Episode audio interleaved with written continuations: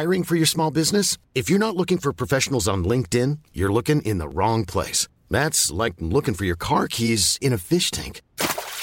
LinkedIn helps you hire professionals you can't find anywhere else, even those who aren't actively searching for a new job but might be open to the perfect role. In a given month, over 70% of LinkedIn users don't even visit other leading job sites. So start looking in the right place. With LinkedIn, you can hire professionals like a professional. Post your free job on linkedin.com/people today. Burrow is a furniture company known for timeless design and thoughtful construction, and free shipping, and that extends to their outdoor collection. Their outdoor furniture is built to withstand the elements, featuring rust-proof stainless steel hardware, weather-ready teak, and quick-dry foam cushions. For Memorial Day, get 15% off your Burrow purchase at burrow.com/acast, and up to 25% off outdoor. That's up to 25% off outdoor furniture at burrow.com/acast. Since 2013, Bombas has donated over 100 million socks, underwear, and T-shirts to those facing homelessness. If we counted those on air, this ad would last over 1,157 days. But if we counted the time it takes to make a donation possible, it would take just a few clicks. Because every time you make a purchase, Bombas donates an item to someone who needs it. Go to bombas.com/ACAST and use code ACAST for 20% off your first purchase. That's bombas.com/ACAST, code ACAST. موضوع این پادکست در مورد تجاوز جنسیه و توش مطالبی داره که ممکنه شنیدنش برای همه مناسب نباشه.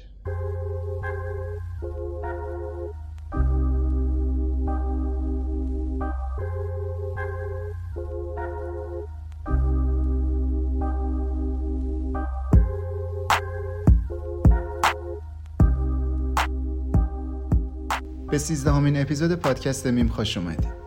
من مهدی عباسی هستم و اینجا به ترجمه فارسی مقاله هایی گوش میدین که برنده یا نامزد جایزه پولیتسر تو بخش روزنامه نگاری بودن.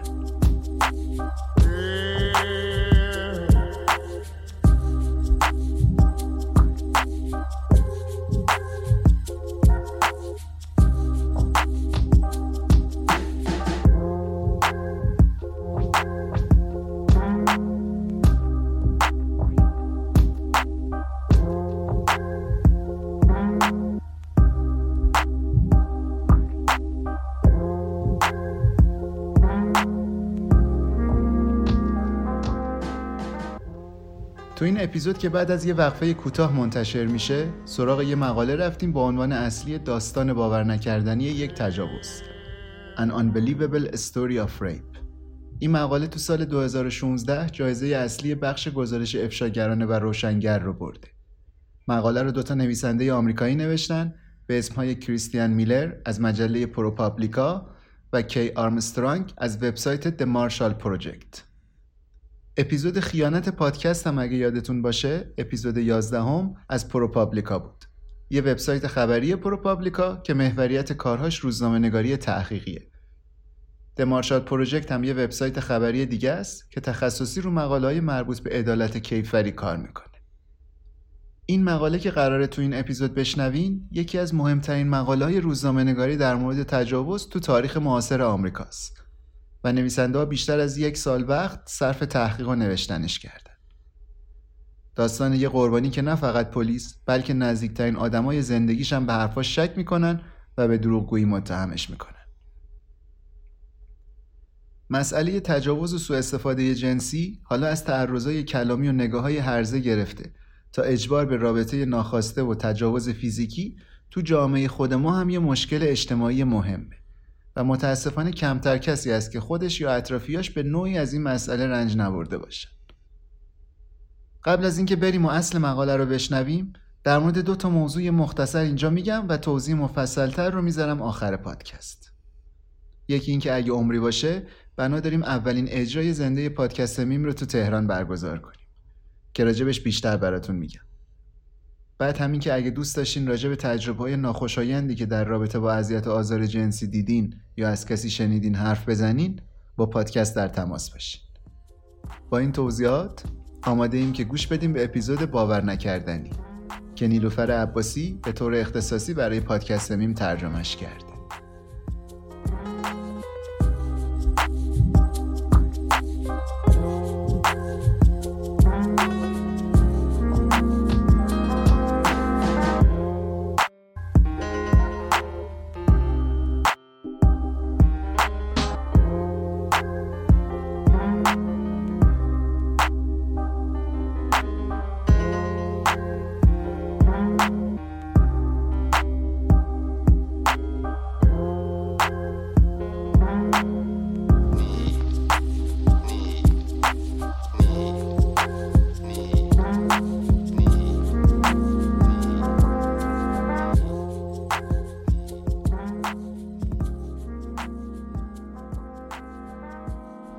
ماجرا از یه شهر کوچیک تو ایالت واشنگتن شروع میشه به اسم لین‌وود.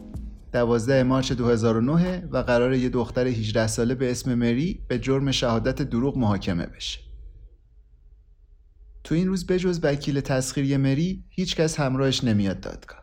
جرمایی مثل مال مری حداکثر مجازاتشون 1 سال حبسه و معمولاً خیلی کم توجه کسی رو جلب میکنن. پرونده این دخترم یکی از 4859 پرونده‌ای بود که سال 2008 تو دادگاه شهری لین‌وود بررسی می‌شدن. اما برخلاف اونای دیگه خیلی خبرساز شده بود و تبدیلش کرده بود به موضوع کنجکاوی و حتی بدتر از اون بدگویی مردم شهر. تخلف مری براش به قیمت از دست دادن استقلالی تموم شده بود که بعد از سالها زندگی تو یتیمخونه‌ها تازه به دست آورده بود. براش به قیمت از دست دادن حس ارزشمند بودن تموم شده بود. هر بار که تلفنش زنگ می‌خورد، یکی از دوستاش پشت خط میگفت که دیگه نمیخواد باهاش در ارتباط باشه. یه بار یکی از همکلاسیاش زنگ زد و گفت آخه چطور تونستی همچین دروغی از خودت سرهم کنی؟ مری ولی هیچی نگفت. فقط گوش کرد و بعد تلفن رو قطع کرد. الان دیگه نامادریاش هم بهش شک کرده بودن. حتی خودش هم به خودش شک کرده بود. چند ماه پیش مری با پلیس تماس گرفته بود و گفته بود یه مرد اومده تو خونه‌اش، دستا و دهنش رو بسته و بهش تجاوز کرده. بعداً ولی پلیس به خاطر تناقضایی که تو حرفش بود تحت فشارش گذاشت. مری هم حرفش رو پس گرفت و قبول کرد که شاید فقط خواب دیده. بعدش هم اعتراف کرد اصلا کل داستان ساختگی بوده. وکیل مری خیلی تعجب کرده بود که این پرونده رو به دادگاه کشوندن. ماجرا به هیچ کس آسیب نزده بود. هیچ مظنونی هم بازداشت یا حتی بازجویی نشده بود. حدس وکیل این بود که پلیسا فکر کرده بودن وقتشون الکی هدر رفته. بعدش هم خواستن تلافی کنن.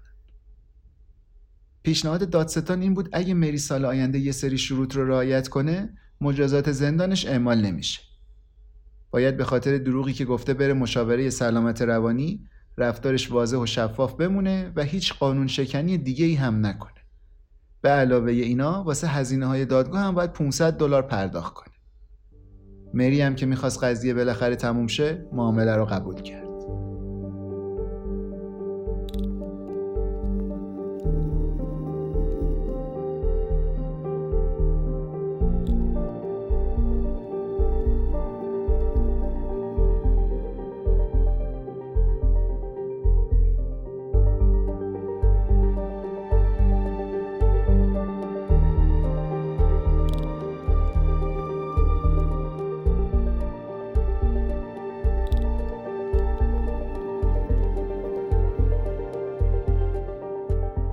خب 2 سال بریم جلوتر، یعنی ژانویه 2011، شهرستان کوچیک گلدن تو ایالت کلرادو. ساعت حدود 1 بعد از ظهر بود که کاراگاه استیسی گالبریث به یه محله پر از ساختمان‌های بلند و ناشناس تو حومه دنور اعزام شد تا درباره یه گزارش تجاوز تحقیق کنه. من یه توضیح راجع به این شهرها بدم که گیج نشین، چون برای درک بهتر داستان مهمه. دنور مرکز ایالت کلرادوئه که شهر گلدن تقریباً 20 کیلومتر ازش فاصله داره.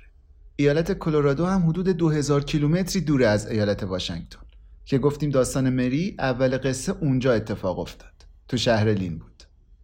این ایالت واشنگتن رو هم که شمال غربی ترین ایالت آمریکاست با شهر واشنگتن که منتها الیه شرقیه اشتباه نگیرید. کاراگاه گالبریث قربانی رو دید که زیر باریکه یه نور آفتاب وایساده. جوون بود، یه کت قهوه‌ای تنش کرده بود و اضطراب زیادی نداشت. بازرسای پلیس هم داشتن خونه رو میگشتن. گالبریث خودش رو معرفی کرد و پیشنهاد داد برای اینکه سردشون نشه برن تو ماشین حرف بزنن. دختره 26 سالش بود و داشت تعطیلات بین ترم دانشگاهش رو میگذروند. شب تو آپارتمانش تنها بود و بعد از شام رفت تو تختش تا سریالای Desperate Housewives و بیگ بنگ تئوری رو ببینه تا خوابش ببره.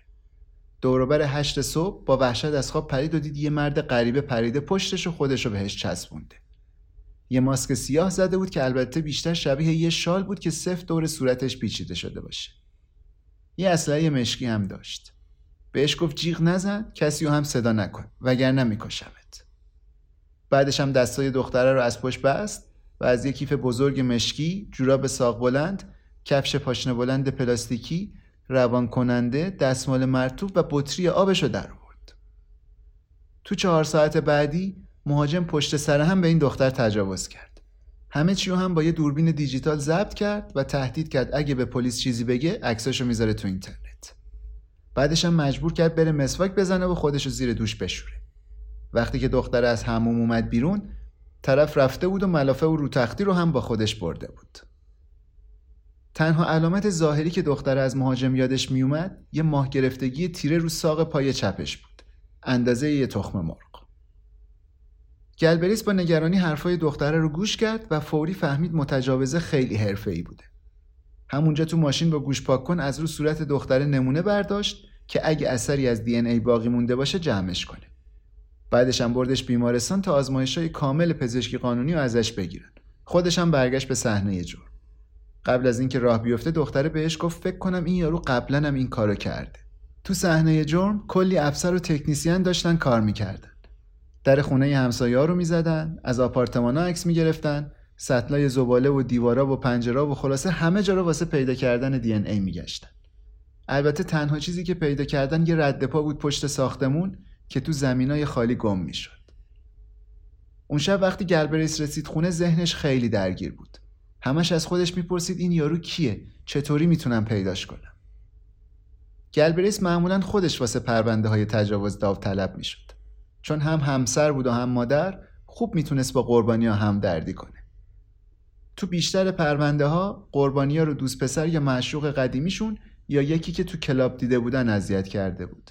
این وسط بیشتر قضیه عدم رضایت مطرح بود و پلیس و دادستان باید میفهمیدن که آیا دختره با برقراری رابطه موافقت کرده یا نه. واسه قاضی هم سخت بود صرفاً رو حساب حرف یه نفر علیه یکی دیگه طرفو بندازه زندان. تجاوز غریبه ها شایع نبود خیلی. کلاً 13% پرونده ها بود. ولی همیشه مهمترین قضیه داستان زنه بود. اینکه آیا داره راست میگه یا داره واسه پنهون کردن یه رابطه جنسی اشتباه یه کلکی سوار میکنه. بنابراین پرونده های تجاوز مثل بقیه جرما نیستن. اینجا اعتبار و باورپذیر بودن اظهارات قربانی به همون اندازه جرمی که متهم انجام داده باید قابل اثبات باشه. و توی این بلا تکلیفی طولانی بین جرم و محکومیت، پلیسا اولین کسایی هستن که باید حقیقت رو پیدا کنن. مأمور تحقیقاته که باید بفهمه آیا قربانی داره راست میگه یا نه. گلبریس یه قانون ساده داشت. گوش بده و تایید کن. میگفت خیلی وقتا مردم میگن قربانیتو باور کن، ولی به نظر من این حرف درستی نیست. درستش اینه که به حرفاش گوش بدی، بعد بر اساس شرایطی که پیش میاد ببینی راست میگه یا دروغ. بگذریم. شب که گلبریس برگشت خونه و شام خورد، واسه شوهرش تعریف کرد امروز چی شده. دیوید گلبریس به همچین داستانای تاریکی عادت داشت، چون خودش هم پلیس بود و تو وستمینستر که حدود 25 کیلومتر از گلدن فاصله داره کار میکرد. گلدن و وستمینستر شهرهای طبقه متوسطی هستند که بین آسمون خراشای دنور و ارتفاعات کوهستان راکی قرار گرفتند. این بار اما یه چیزی فرق داشت. دیوید همینجوری که گوش میداد فهمید جزئیات این پرونده یه جورای آشناس. به زنش گفت فردا اول صبح با واحد اینا تماس بگیره، چون اونام دقیقاً یه پرونده مثل این داشتن.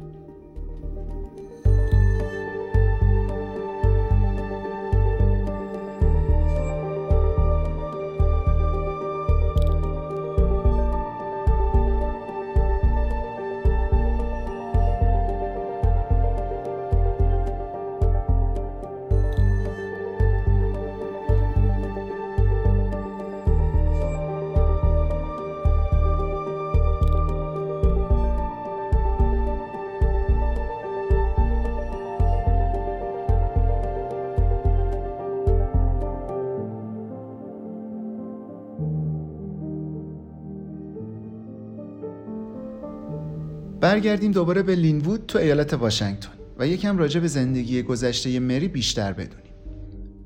مری تا قبل از 6-7 سالگی که وارد یتیم خونه شه فقط یه بار بابای واقعیشو دیده بود. چیز زیادی هم از مادرش نمیدونست، چون مامانه بیشتر وقتا تنهاش میذاشت و میسپردش دست دوست پسرش. اون موقعا بود که واسه اولین بار مورد آزار جنسی و روانی قرار گرفت. نمیدونست مهد کودک رفته یا نه. یادش میومد که مجبور بوده گاهی غذای سگ بخوره. بعدش هم که اومد یتیم خونه کلی مراقب و مربی جور و جور اومدن تو زندگیشو رفتن. بیشترشون هم تجربه‌های ناراحت کننده براش گذاشتن و به زندگیش یه حس عدم ثبات دادن. مری تو مصاحبهش با یه متخصص بهداشت روان میگه وقتی جوان‌تر بودم خیلی جابجا می‌شدم. تو خونه‌های گروهی هم بودم.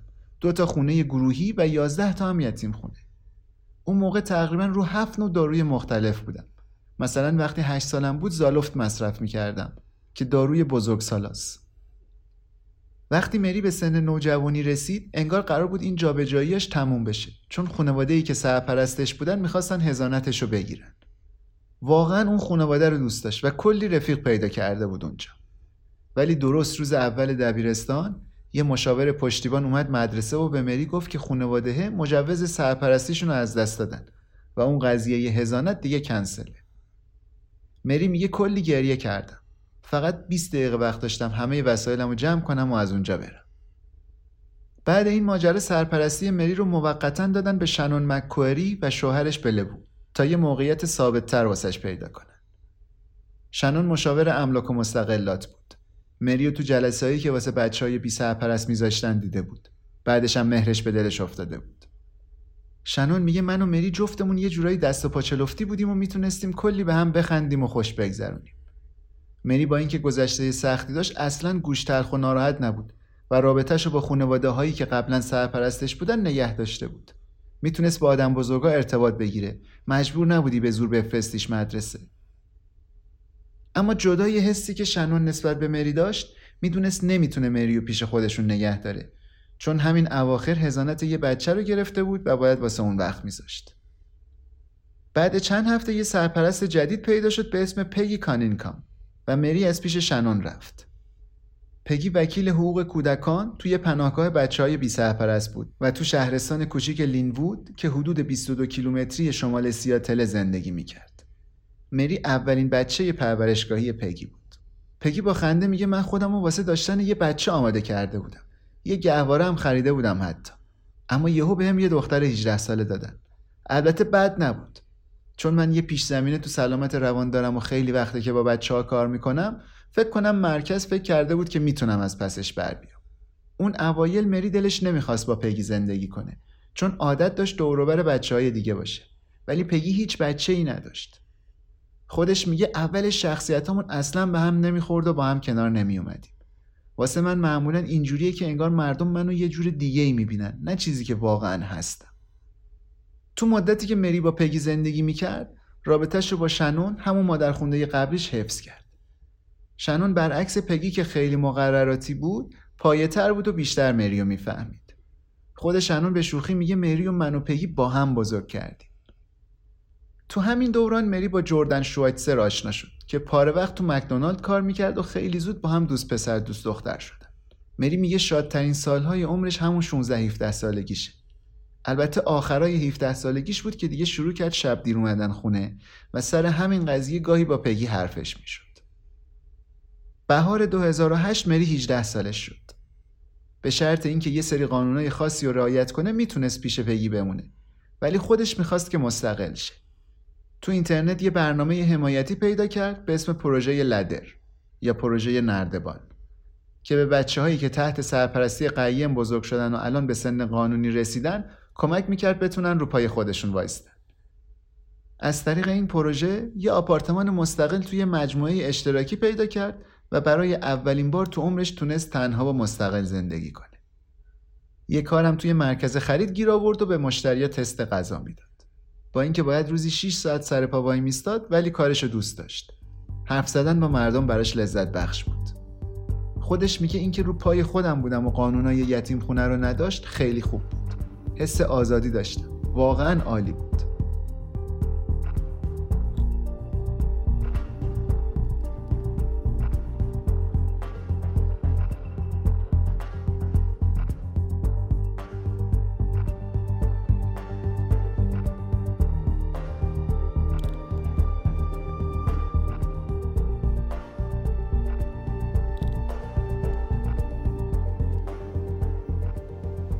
فردای روز تجاوز تو گلدن کلرادو، گلبریس رو حساب حرف شوهرش همون اول صبح یه ایمیل زد به اداره پلیس وستمینستر. موضوع ایمیلش هم این بود: حملات جنسی مشابه.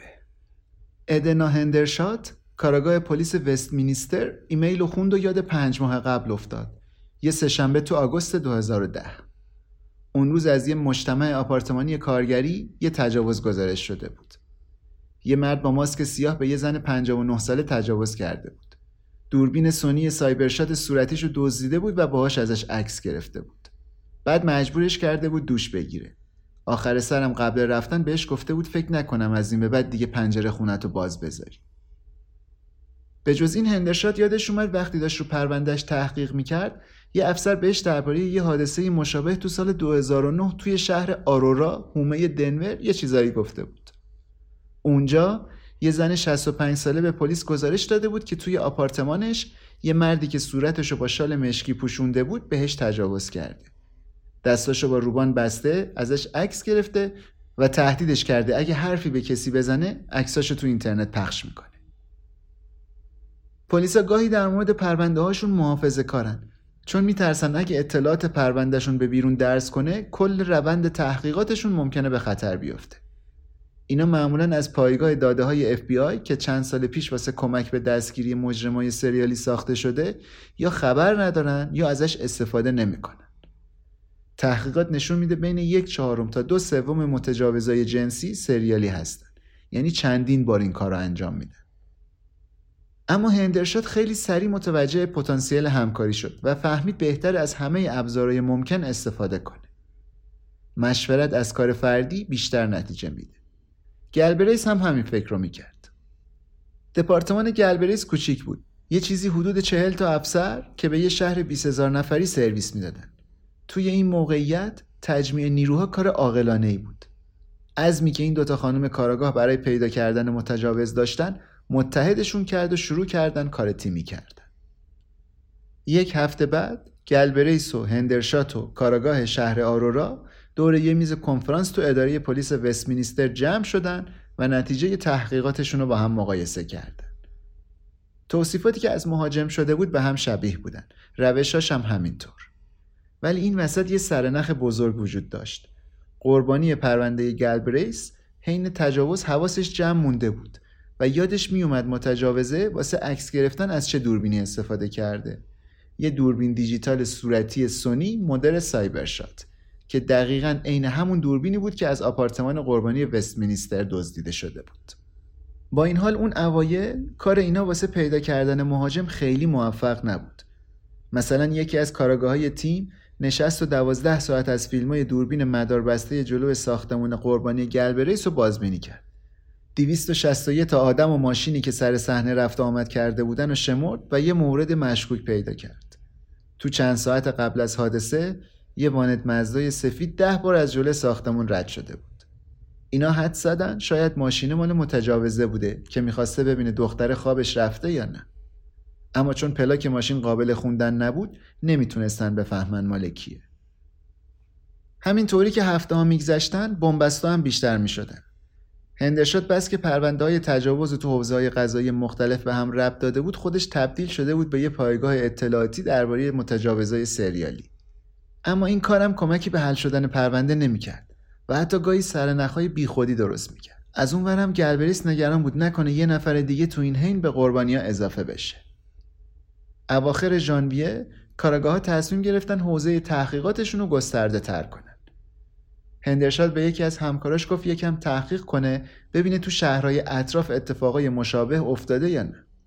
همکارش هم تونست توی لیکوود یکی دیگه از حومه‌های دنور یه حادثه مشابه پیدا کنه که حدود 1 ماه قبل از تجاوز وستمینستر به اون زن 59 ساله اتفاق افتاده بود. یه تجاوز ناموفق که جزئیاتش خیلی شبیه همون پرونده وستمینستر بود.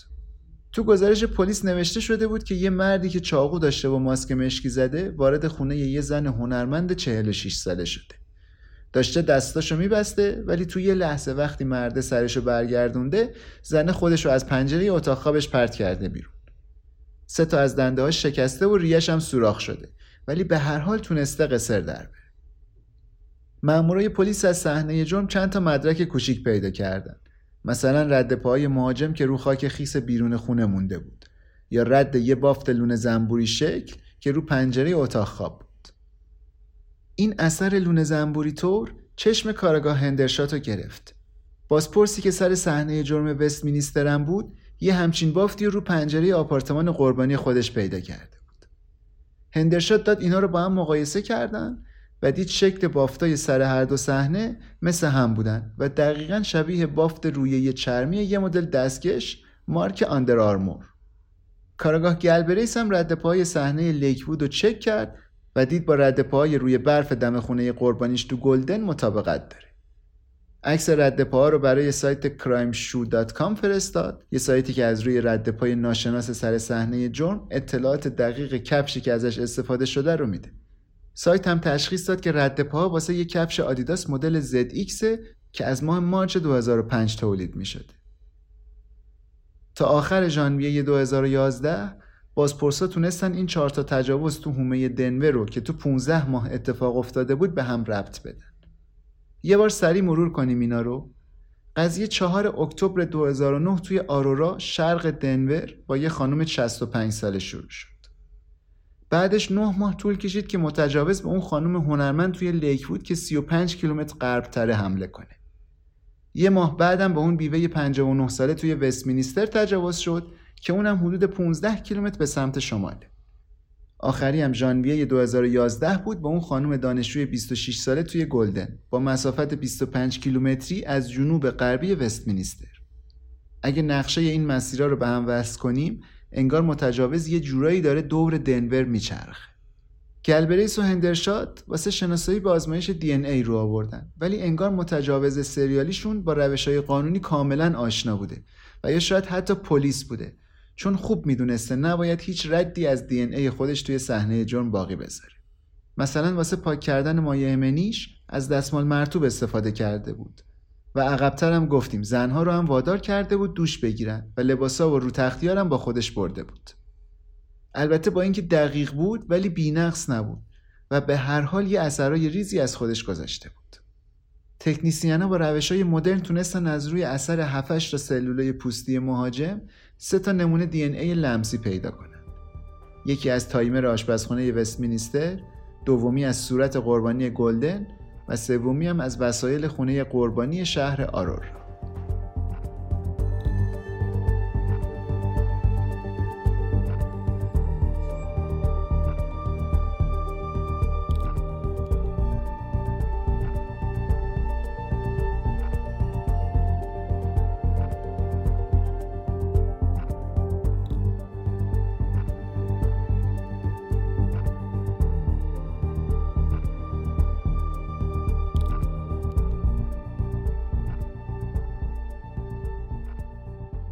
دوباره میایم به سال 2008 و لینوود واشنگتن، همون شهری که مری زندگی میکرد. حدود ساعت 9 صبح دوشنبه بود که 2 تا کاراگاه پلیس لینوود، کاراگاه جفری میسون و کاراگاه جری ریتگارن، یک گزارش تجاوز تو آپارتمان‌های آلدربروک گرفتن و به محل اعزام شدن. مری رو مبل نشسته بود و یه پتو انداخته بود دورش. مادرخونده‌اش پگی و نماینده پروژه لدر هم که گفتیم به بچه‌های بی‌سرپرست کمک میکرد مستقل زندگی کنن هم پیشش بودن. مری که تازه 3 ماه پیش 18 سالش شده بود به کاراگاه گفت اون شب قبل خواب کلی با دوستش جردن تلفنی حرف زده و بعدش خوابیده. سر صبح ولی یه مرد غریبه که چاقو داشته از خواب بیدارش کرده. دستا و چشماشو بسته و بهش تجاوز کرده. کاندوم داشته، سفید پوست بوده و یه سویشرت توسی تنش بوده. گفت تجاوز خیلی طول کشیده ولی خب مطمئن نبود، همه چیز مبهم بود. گفت بعد از اینکه متجاوز رفته با پاش یه قیچی از ته کشوی دراور در آورده و تونسته خودشو باز کنه. بعدش زنگ زده به جردن و وقتی دیده جواب نمیده با مادرخونده‌اش تماس گرفت. کاراگاه میسون 39 ساله بیشتر عمرش رو تو گشت مبارزه با مواد مخدر کار کرده بود. 6 هفته قبل از حادثه حمله به مری هم ارتقا گرفته بود و اومده بود بخش تحقیقات جنایی. میسون تجربه زیادی رو پرونده‌های تجاوز نداشت و این اولین باری بود که میشد مسئول یه پرونده تجاوز جنسی. ریتگارن ولی 11 سال تو بخش جنایی کار کرده بود که 4 سال آخرش کاراگاه بود. چون تعداد پرونده‌های تجاوز تو لینوود زیاد نیستن، اینجا بخش تحقیقات جنایی واحد جدا واسه جنایت‌های جنسی نداره.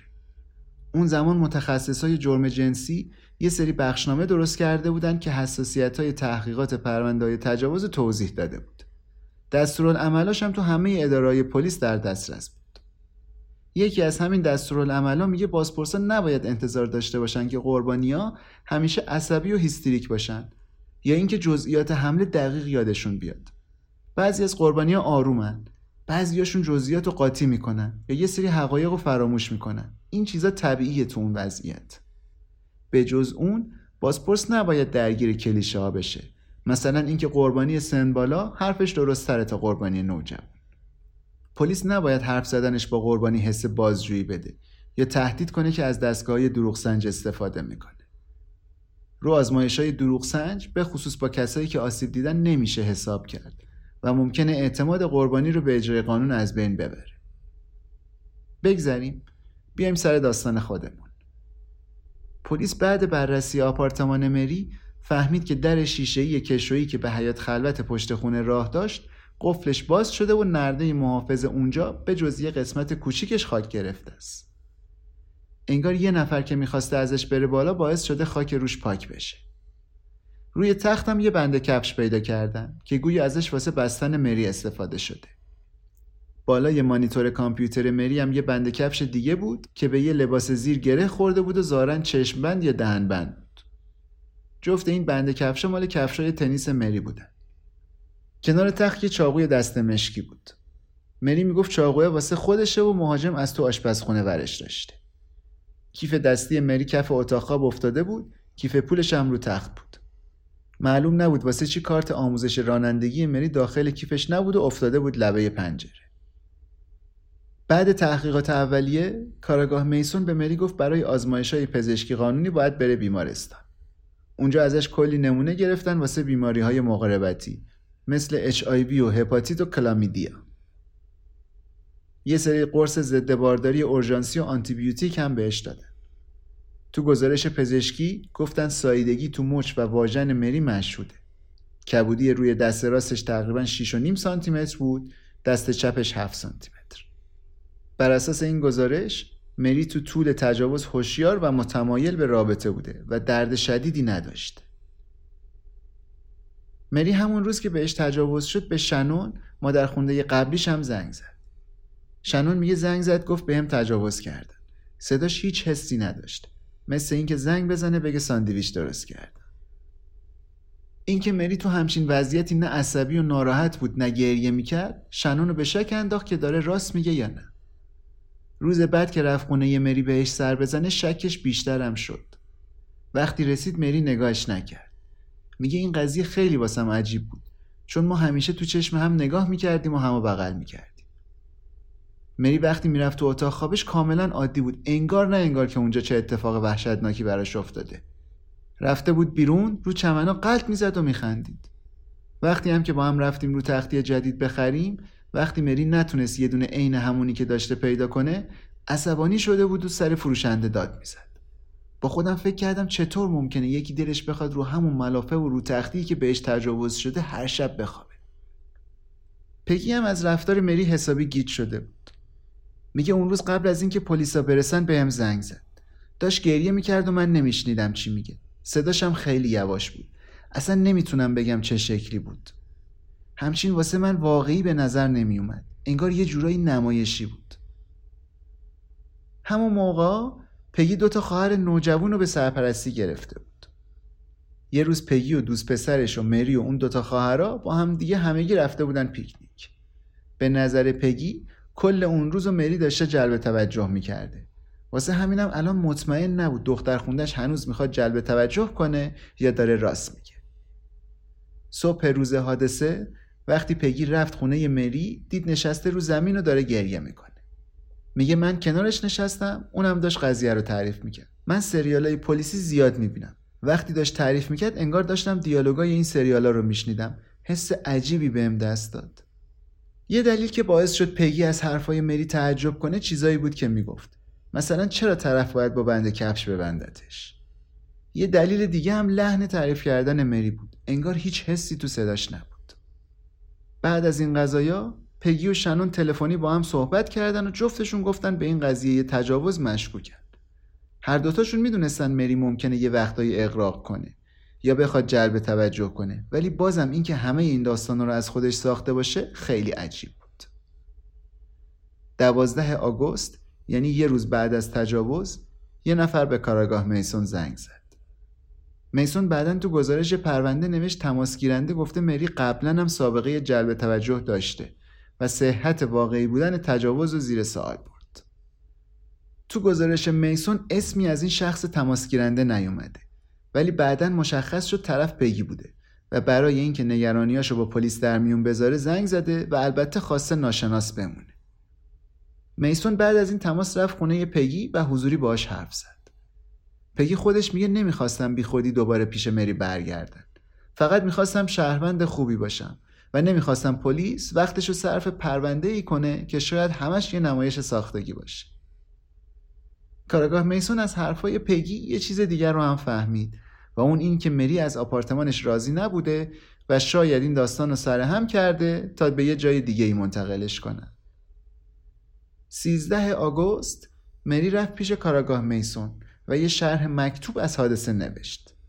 توضیحاتش فقط یه صفحه بود، ولی از نظر میسون یه قسمتش مورد داشت، اینکه مری چطور بعد رفتن اون متجاوز خودشو باز کرده. مری تو برگشت نوشته بود متجاوزه گفته وقتی رفتم میتونی خودتو باز کنی.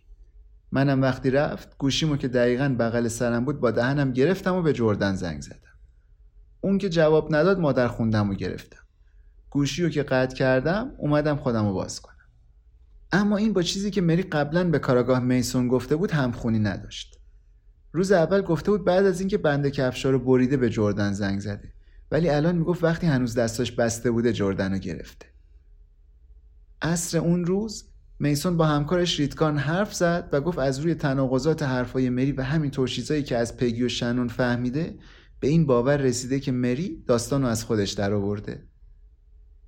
نگرانی از ادعای تجاوز دروغی سابقه طولانی تو سیستم قضایی دنیا داره. اوایل قرن 16 رئیس دادگستری انگلیس متیو هیل هشدار داد تجاوز اتهامیه که راحت میشه زد ولی سخت میشه اثباتش کرد و سخت‌تر میشه از متهم به تجاوز دفاع کرد. قاضیای ایالات متحده این جملات رو که به هشدار هیل معروفه تا سال 1980 جلوی هیئت منصفه میخوندن. ولی تحقیقات جدید نشون داده موارد ادعای دروغی خیلی کمه. آمار FBI میگه سالی فقط 5% گزارش‌های تجاوز دروغ و علکی هستن. صبح روز بعد میسون واسه مصاحبه رفت خونه جردن. جردن گفت چند ماهی میشه دیگه مری دوست دخترش نیست، ولی هنوز دوستای اجتماعی خوبی هستن. میسون تو گزارشش نوشت جردن به حرفای مری درباره تجاوز شک نداشت، ولی میگفت مری بهش گفته اون روز با انگشتای پاش شماره گرفته چون دستاش هنوز بسته بودن.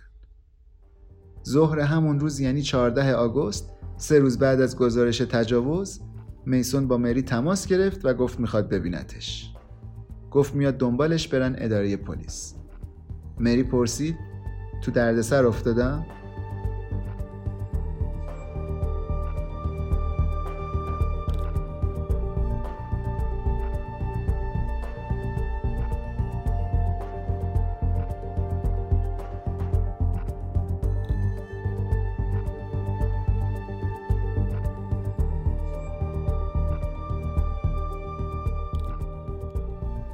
فوریه 2011 تو وستمینستر ایالت کلرادو اعضای تیم گالبریس و هندرشات با مامورای FBI و دفتر تحقیقات جنایی کلرادو جلسه گذاشتن ببینن تحقیقات به کجا رسیده. اوضاع پرونده ها اصلا جالب نبود و بعد 5 هفته از تجاوز به اون دختر دانشجوی 26 ساله هنوز هیچ مظنونی پیدا نکرده بودن و فقط چند تا سرنخ داشتن. نتیجه آزمایش DNA هم جواب مشخصی نداشت. نمونه‌های DNA مظنونا رو فقط به یه خط پدری محدود می‌کرد، یعنی میتونست بگه از یه خانواده هستن، ولی ماده ژنتیکی کافی برای شناسایی یه فرد خاص وجود نداشت. واسه همین امکانش نبود نتایج رو با دیتابیس DNA FBI تطبیق بدن و یه مظنون پیدا کنن. اما گالبریس امیدوار بود، مطمئن بود همه تجاوزا کار یه نفره. جلسه که داشت تموم میشد سر و کله یه خانم تحلیلگر جرم جوون از اداره پلیس لیکوود پیدا شد. این خانم یه گزارش از همه وسایل نقلیه مشکوک یا سرگردون تو فاصله 400 متری از خونه قربانی رو تو 6 ماه منتهی به تجاوز تهیه کرده بود و به یه چیزی رسیده بود، ولی نمیدونست کشفش اصلا مهم هست یا نه. 3 هفته قبل از تجاوز تو لیکوود حوالی غروب یه خانم با پلیس تماس میگیره و میگه یه وانت مشکوک که رانندش توش نشسته بغل خیابون پارک کرده. وقتی گشت پلیس میرسه که بررسی کنه ماشین رفته بوده. مأمور گشت ولی یه گزارش خیلی مختصر از این اتفاق مینویسه. چیزی که توجه تحلیلگر رو جلب کرده بود موقعیت مکانی وانته بود که بغل یه زمین خالی یه بلوک اون طرفتر از حیاط خلوت خونه قربانی پارک شده بود. ماشین یه وانت مزدای سفید مدل 1993 بود و به اسم یه مرد لیکوودی پلاک شده بود، مارک پاتریک اولری. تحقیقات فوراً شروع شد. کاراگاه‌ها می‌خواستن مزدای اولری رو با تصویرای کیفیت پایین ضبط شده دوربینای مدار بسته گلدن مرتبط کنن. اورن هسل، کاراگاه پرونده لیکوود، به بقیه گفت ماشینای گشت اینجا دوربینایی دارن که به طور خودکار از پلاک هر وسیله نقلیه‌ای که از جلوشون رد میشن عکس میگیره و نتیجه توی پایگاه اطلاعات که توش پلاک‌ها بر اساس زمان و مکان دسته‌بندی شدن قرار میگیره. هسل شماره پلاک رو برداشت و رفت دفترش تا تو این دیتابیس دنبالش بگرده. نتیجه همونی بود که دنبالش میگشتن. ماشین گشت حدود 2 ساعت بعد تجاوز به خانم بیوه وستمینستر تو ماه آگوست یه عکس از اولری جلوی مزدای سفیدش تو خیابون نزدیک خونهشون گرفته بود. هسل عکس و فرستاد برای گلبریس. اونم با دقت مزدای سفید و با تصویر دوربینای مدار بسته مقایسه کرد. یه فریم نشون میداد که آینه سمت شاگرد مزدای سفید شکسته شده. آینه مزدای اولری هم که عکسش تو دیتابیس بود شکسته بود. جفتشون پشتشون یدک کش داشتن. عقب هر دوتاشون هم لکه داشت، مثل یه برچسب سپر که پاره شده باشه. گلبریس که این چیزا رو دید گفت خودشه. از اون طرف کاراگاه هندرشات هم فهمید ماشین گشت پلیس لیکوود عکس وانت اولری رو وقتی داشته میرفته یکی از شعبه‌های راهنمایی رانندگی کلرادو گرفته. سوابق پلیس راهنمای رانندگی نشون میدادن که اولری 4 ساعت بعد از حمله وستمینستر رفته واسه تمدید گواهینامش عکس پرسونلی بگیره. عکسی که دوربین ماشین گشت گرفته بود، یه مرد 185 سانتی با چشمای عسلی رو نشون میداد که 32 ساله بود و 90 کیلو وزن داشت. یه تیشرت سفید تنش بود، مشخصات ظاهریش هم با چیزایی که قربانی‌ها گفته بودن میخوند. اون خانم بیوه وستمینستر هم قبلا گفته بود متجاوزه تیشرت سفید تنش بوده. هندرشات اما نمیخواست عجله کنه. با خودش گفت الان هیجان زدم ولی هنوز مطمئن نیستم که این همون آدمیه که دنبالشیم. تو 24 ساعت بعدی کلی کاراگاه و پلیس تلاش و تجربهشون رو برای پیدا کردن هر چیز ممکنی درباره اولری به کار گرفتن. اولری نه سوء سابقه داشت نه اسمش جایی به عنوان مجرم جنسی ثبت شده بود. سوابق هم میگفت توی ارتش خدمت کرده. اون شب گلبریس و شوهرش دیوید دوباره تو نشیمن خونهشون نشستن پای لپتاپاشون و تو سایت‌های مختلف دنبال اطلاعات درباره اولری گشتن. زیاد طول نکشید که دیوید متوجه یه چیزی شد. اینکه اولری تو سپتامبر 2008 یه وبسایت پورنوگرافی خریده. بعدش این سوال اومد تو ذهنشون که آیا عکسای قربانی‌ها رو داخل سایتش گذاشته بوده یا نه. کارآگاه تصمیم گرفتن یه نمونه از DNA اولری گیر بیارن. با اینکه DNA که از صحنه جرم به دست اومده بود نمیتونست به طور قطعی با DNA اولری تطبیق داده بشه، اما نشون میداد به احتمال خیلی زیاد یه مرد از خانواده‌اش این تجاوزا رو انجام داده. اگه کاراگاه‌ها میتونستن بقیه مردای خانواده اولری رو از بین مظنونا حذف کنن، با قطعیت بالایی میشد مطمئن شد که کار خود اولری بوده. صبح جمعه 11 فوریه مامورای FBI خونه اولری رو زیر نظر گرفتن. یه خونه کوچیک 1 طبقه بود که دورش حصار داشت. برگای بلندی توی حیاطش هم به خاطر زمستون ریخته بود. طرفای ظهر یه زن و مرد از خونه اومدن بیرون. مرد شبیه اولری بود. 2 تا مأمور تعقیبشون کردن و دیدن اینا رفتن یه رستوران همون نزدیک. وقتی غذاشون تموم شد، یکی از مأمورا فوری رفت سر میزشون و لیواناشون رو برداشت تا ازش نمونه DNA بگیره. موقعی که اون 2 تا مأمور FBI رفتن مردی که فکر می‌کردن مارک اولری بود و زن همراهش رو تعقیب کنن، یه مأمور دیگه قرار شد وارد خونه بشه و یه دوربین مدار بسته اونجا نصب کنه. اما قبل از اینکه وارد خونه بشه، واسه اینکه مطمئن شه کسی دیگه‌ای تو خونه نیست، در زد. برخلاف انتظار اینا، یه مرد دیگه درو باز کرد که اتفاقا شبیه مارک اولری بود. مأمور با اینکه حسابی گیج شده بود، ولی خودش رو جمع کرد و یه سناریوی تمرین شده رو اجرا کرد. گفت پلیسه و یه گزارش دزدی تو محله بهش رسیده، واسه همین داره از همسایه‌ها تحقیق میکنه. خلاصه چند دقیقه‌ای باهاش صحبت کرد و فهمید این خود مارک اولریه. اون مرد و زنی هم که چند دقیقه پیش گفتیم از خونه رفته بودن بیرون واسه ناهار، داداش اولری یعنی مایکل و دوست دختر داداشه بودن. مامورا خبر نداشتن که مایکل با داداشش زندگی میکنه و خیلی شبیهشه. تصمیم گرفتن دی ان ای روی لیوان رستوران مایکل رو با دی ان ای صحنه جرم مقایسه کنن. معمولا مشخص شدن نتیجه آزمایش دی ان ای چند ماه طول میکشید، اما تو این مورد خاص کارو یک شبه انجام دادن. ساعت 2 روز شنبه نتیجه حاضر شد و نمونه‌های دی ان ای با هم مطابقت داشتن. پس مشخص شد مجرم یه اولریه، ولی سوال این بود که کدوم یکی؟ گلبریس پدر اینا رو از لیست مظنونا حذف کرد، چون هم خیلی پیر بود هم جای دیگه‌ای زندگی میکرد. ولی هنوز نمیشد مایکل رو حذف کنن، چون ممکن بود خود مایکل تجاوز کرده باشه یا شاید حتی با هم همکاری میکردن.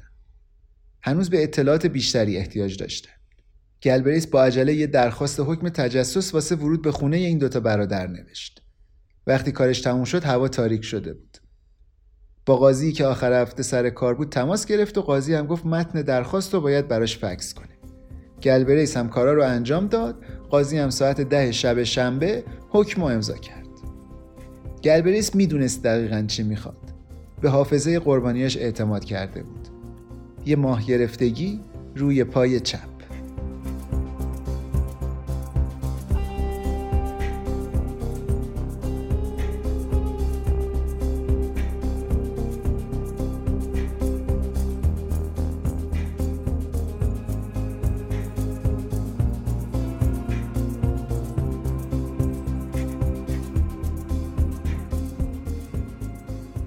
برگردیم به لینوود سال 2008 و ببینیم ماجرای مری به کجا رسید.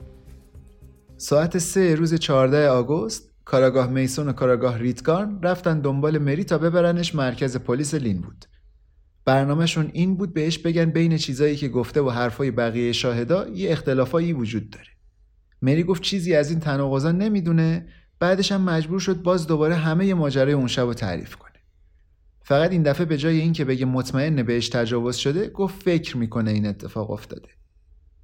بعد اونم با گریه داستان زندگی گذشته‌شو گفت. قضیه سرپرستاشو، اینکه تو 7 سالگی آزار جنسی دیده، اینکه بالاخره الان خونه زندگی خودشو داره ولی هنوز احساس تنهایی میکنه. ریتگارن به مری گفت داستانش با شواهد همخونی نداره. بهش گفت داستانو از خودش ساخته و همش توهمه، نه واقعیت. بعد ازش پرسید آیا واقعاً متجاوز این دوروبر هست که پلیس بخواد دنبالش بگرده؟ مری سرشو انداخت پایین و با یه صدای لرزون گفت نه. ریتگارن بعداً تو گزارشش نوشت واضح بود که مری داره دروغ میگه و این از حرفا و زبان بدنش مشخص بود. کاراگاه‌ها بدون اینکه حقوق مری رو بهش بگن حق داره ساکت بمونه یا حق داره وکیل داشته باشه، ازش خواستن داستان واقعی رو براشون بنویسه و اعتراف کنه که دروغ گفته. در واقع تایید کنه که مرتکب جرم شده. اونم بدون این که عواقب این کارش رو بدونه موافقت کرد. توی برگه اظهاراتش نوشت اون شب داشتم با جردن درباره اینکه چیکارا کرده و این چیزا حرف میزدم. وقتی گوشی رو قطع کردم فکرم مشغول شد و از اینکه تنها زندگی میکنم استرس گرفتم. موقعی که خوابم برد حسابی ترسیده بودم. بعدش هم کابوس دیدم که یکی اومده و به هم تجاوز کرده. کاراگاه‌ها که برگه اظهارات جدید مری رو خوندن دیدن نوشته داستان تجاوز یه خواب بوده، نه یه دروغ. ریتگارن عصبانی شد و ازش پرسید پس چرا ننوشتی داستانت ساختگی بوده؟ مری گریه‌اش گرفت و گفت چون فکر می‌کردم واقعاً اتفاق افتاده، تقریباً مطمئن بودم. ریتگارن پرسید تقریباً مطمئن بودی یا کاملاً؟ مری گفت شاید تجاوز بوده ولی من یادم نمیاد، قاطی کردم. ریتگارن باز پرسید به نظرت با کسی که درباره همچین چیزی دروغ میگه باید چیکار کرد؟ مری هم جواب داد من باید مشاوره بگیرم. کاراگاه‌ها یکم لحنشون نرمتر شد و حرفایی که مری زده بود و یادش آوردن، اینکه استرس داشته و تنها بوده. مری هم کم کم آروم شد و گریه‌اش بند اومد. حتی یکم هم خندید و معذرت خواهی کرد و قبول کرد که یه اظهارنامه دیگه بنویسه و این بار واضح بگه دروغ گفته. این بار تو اظهارنامه‌اش اینطوری نوشت: من کلی استرس داشتم. دلم میخواست یکی باشه باهاش برم بیرون، ولی هیچکس برنامه‌اش جور نمیشد. نمیدونم چی شد این داستانو سرهم کردم، ولی اصلاً فکر نمیکردم کار اینجوری بیخ پیدا کنه. واقعاً نمیخواستم این شکلی شه. به نظر میرسید اظهارنامه جدید بالاخره کاراگاه‌ها رو راضی کرده بود. ریتگارن بعداً تو گزارشش نوشت بر اساس مصاحبه‌ای که با مری کردیم و تناقضاتی که کاراگاه میسون پیدا کرده بود مطمئن شدیم که مری دروغ گفته و داستان تجاوز ساختگیه. واسه مری پروسه بازجویی انگار سالها طول کشیده بود. این بار هم همون کاریو کرد که همیشه وقتی تحت فشار بود میکرد. پاک کردن صورت مسئله. ولی خودش اسم این کارشو گذاشته بود رهایی از احساساتی که نمیدونه باهاشون چیکار کنه. قبل از اینکه اعتراف کنه داستانو از خودش ساخته، نمیتونست تو چشم این دوتا کاراگاه نگاه کنه. ولی بعدش دیگه تونست. رفت دستشویی و یه آبی به صورتش زد. تموم کردن این ماجرا واسش رهایی بخش بود. فکر میکرد باعث میشه ولش کنن بره. روز بعد مری به مسئول پروندهش تو پروژه لدر گفت پلیس حرفاشو باور نکرده و چون هنوز احساس خطر میکنه بد نیست یه وکیل داشته باشه. مدیرای پروژه لدر ولی عوض این که حرفای مری رو باور کنن رفتن پیش کاراگاه میسون تا ببینن قضیه از چه قراره. اونم بهشون گفت مدارکی که داستان تجاوز رو ثابت کنه کافی نبوده، واسه همین مری ادعاهاشو پس گرفته. ولی حالا مری نظرش عوض شده بود و نمیخواست منصرف شه. 18 آگوست، یک هفته بعد از حادثه، رفت پیش دوتا مدیر اصلی پروژه لدر و گفت اظهارنامه رو تحت فشار پر کرده. بعد ستایی رفتن اداره پلیس که مری اظهارنامه‌شو پس بگیره و به کاراگاه‌ها بگه همون ادعای اولش درسته. مدیرای پروژه تو سالن انتظار منتظر موندن و مری تنهایی رفت پیش کاراگاه ریتگارن. بهش گفت واقعاً تجاوز بهش شده. شروع کرد به گریه کردن. گفت تصویر مردی که روش بوده جلوی چشماشه و اگه حرفشو باور ندارن تست دروغ سنج میده. ریتگارن هم گفت اگه تست بده و رد بشه مرتکب جرم شده و این بار دیگه باید بره زندان. تازه به جز اون به مدیرای پروژه لدر هم میگه حمایتشون رو قطع کنن و آپارتمانش رو ازش پس بگیرن. مری با کاراگاه ریتگارن برگشتن پایین. مدیر پروژه ها ازش پرسیدن بالاخره به تجاوز شده یا نه. اونم گفت نه. از اداره پلیس که اومدن بیرون، مری فهمید قضیه هنوز تموم نشده و باید یه کار دیگه هم بکنه. مدیر پروژه ها گفتن اگه میخواد همچنان تحت پوشش پروژه بمونه و آپارتمانش رو از دست نده، باید پیش بقیه هم به این حرفش اعتراف کنه. عصر همون روز، همه بچه‌های تحت پوشش پروژه جمع شدن تو لابی ساختمون. مری هم جلو همشون اعتراف کرد که دروغ گفته. بهشون گفت نگران نباشین، هیچ کس اون بیرون نیست که بخواد بهتون آسیب برسونه. بعد جلسه اعتراف مری راه افتاد که بره خونه یکی از دوستاش. تو راه رسید به یه پل. یه لحظه به ذهنش رسید بپره پایین. خودش میگه احتمالاً تنها باری بود تو عمرم که میخواستم بمیرم. زنگ زدم به دوستم و گفتم تا من کار احمقانه‌ای نکردم بیا دنبالم. بعدم گوشی رو پرت کردم یه گوشه. اواخر همون ماه نوبت سورپرایز آخر بود. یه نامه براش اومد که باید بره دادگاه. متهم به ادعای دروغ شده بود و باید 1 سال میرفت زندان. احضارنامه رو کاراگاه میسون امضا کرده بود. کشوندن مری به دادگاه واسه میسون کاری نداشت. معلوم شده بود مری دروغ گفته. پلیس هم کلی از منابعش رو صرف پیگیری این دروغ کرده بود. از نظر قانون هم این دروغ مری جرم بود. به همین سادگی. هیچ آمار دقیقی از اینکه پلیس چقدر زنا رو به خاطر گزارش دروغی تجاوز دستگیر میکنه یا میفرسته دادگاه وجود نداره. هیچ کس همچین اطلاعاتی رو جمع نمی‌کنه. اما سازمان‌های مجری قانون معمولاً واسه به دادگاه کشوندن همچین اتهامایی احتیاط می‌کنن. انجمن بین‌المللی رؤسای پلیس و اف بی آی تأکید دارن قبل از اینکه یه گزارش تجاوز رد بشه، باید تحقیقات کامل انجام شده باشه. یعنی رد کردن اتهام تجاوز برای پلیس همونقدر سخته که تایید کردنش. عملاً اداره‌های پلیس فقط تو موارد خیلی خاص و شدید این ادعاهای الکی رو پیگیری قضایی میکنن. مثلا وقتی که پرونده خیلی رسانه‌ای عمومی میشه و اعتبار مظنون میره زیر سوال، یا وقتی دست پلیس برای تحقیق خیلی بازه. این بیمیلی به خاطر اینه که توی پرونده‌های تجاوز ادعاهای الکی و دروغ بزرگترین مشکل پلیس نیست، بلکه سکوت و گزارش ندادن قربانی موضوع خیلی مهمتریه. بر اساس یه تحقیق و برآورد ملی تو آمریکا فقط 1/5 تا 1/3 تجاوزها سالانه گزارش میشن و یه دلیلش هم اینه که قربانی‌ها فکر میکنن پلیس یا حتی اطرافیان خودشون حرفشون رو باور نمیکنن. یه نکته من بگم خارج از مقاله، من فکر میکنم این موضوع تو کشور ما خیلی بزرگتر هم هست، چون باید به این موارد ملاحظات فرهنگی و سنتی جامعه‌مون هم اضافه کنیم و اینکه جامعه ما هنوز تا حد زیادی مردسالاره و خیلی‌ها به خاطر ترس از قضاوت شدن یا از دست دادن آبرو ممکنه راجع به این مسائل حرفی نزنن. اول پادکست هم یه توضیح کوچیکی دادم. اصلا دلیل اصلی که این مقاله رو واسه این اپیزود انتخاب کردم همین بود که شاید شنیدن این داستان جرأت بده به شنونده‌هایی که به هر شکلی تجربه ناخوشایندی تو این زمینه داشتن سکوت نکنن و قضیه رو پیگیری کنن. برگردیم به اصل مقاله. مری تو این مدت که درگیر پرونده تجاوزش بود از شغلش تو مرکز خریدم استعفا داد، چون نمیتونست اونجا وایسه و به مردم زل بزنه و همش تو فکر باشه. الان که با خودش حساب میکرد میدید خیلی ضرر کرده. مری بعد از این اتفاقا یه سری محدودیت و مشکل دیگه هم پیدا کرده بود. پروژه لدر بهش گفته بود دیرتر از ساعت 9 نمیتونه برگرده آپارتمانش و جلسه های نظارتیش با نماینده های پروژه رو هم 2 برابر کرده بود. حتی رسانه ها هم بدون اینکه اسم کاملش رو بگن درباره یه مرینامی حرف میزدن که به خاطر دروغگویی متهم شده. یکی از این خبرگزاری‌ها تیتر زد تجاوز لینوود فریبی بیش نبوده. بهترین دوست دوران دبیرستانش هم یه وبسایت درست کرد و توش عکس مری رو با اسم کاملش و گزارش‌های پلیس روش گذاشت و گفت مری یه دروغگوه. جوری شده بود مری که دیگه کلیسا هم نمیرفت. خودش میگه از دست خدا هم عصبانی بودم. میگه یه شب میخواستم تنهایی پیاده برم خرید، ولی یهو توهم زدم انگار یکی داره تعقیبم میکنه. انقدر ترسیدم که حتی 500 مترم از خونم دور نشدم. دویدم برگشتم خونه. تو خونه هم جای این که رو تختم بخوابم می اومدم رو کاناپه تو حال و با چراغ روشن می خوابیدم. عزت نفسی که مری تازه پیدا کرده بود جاشو داد به تنفر از خود. شروع کرد به نوشیدن و کشیدن و چاق شدن. این وضعیت براش تازگی نداشت. میتونست رد پای این شرایط رو تو همه زندگیش ببینه.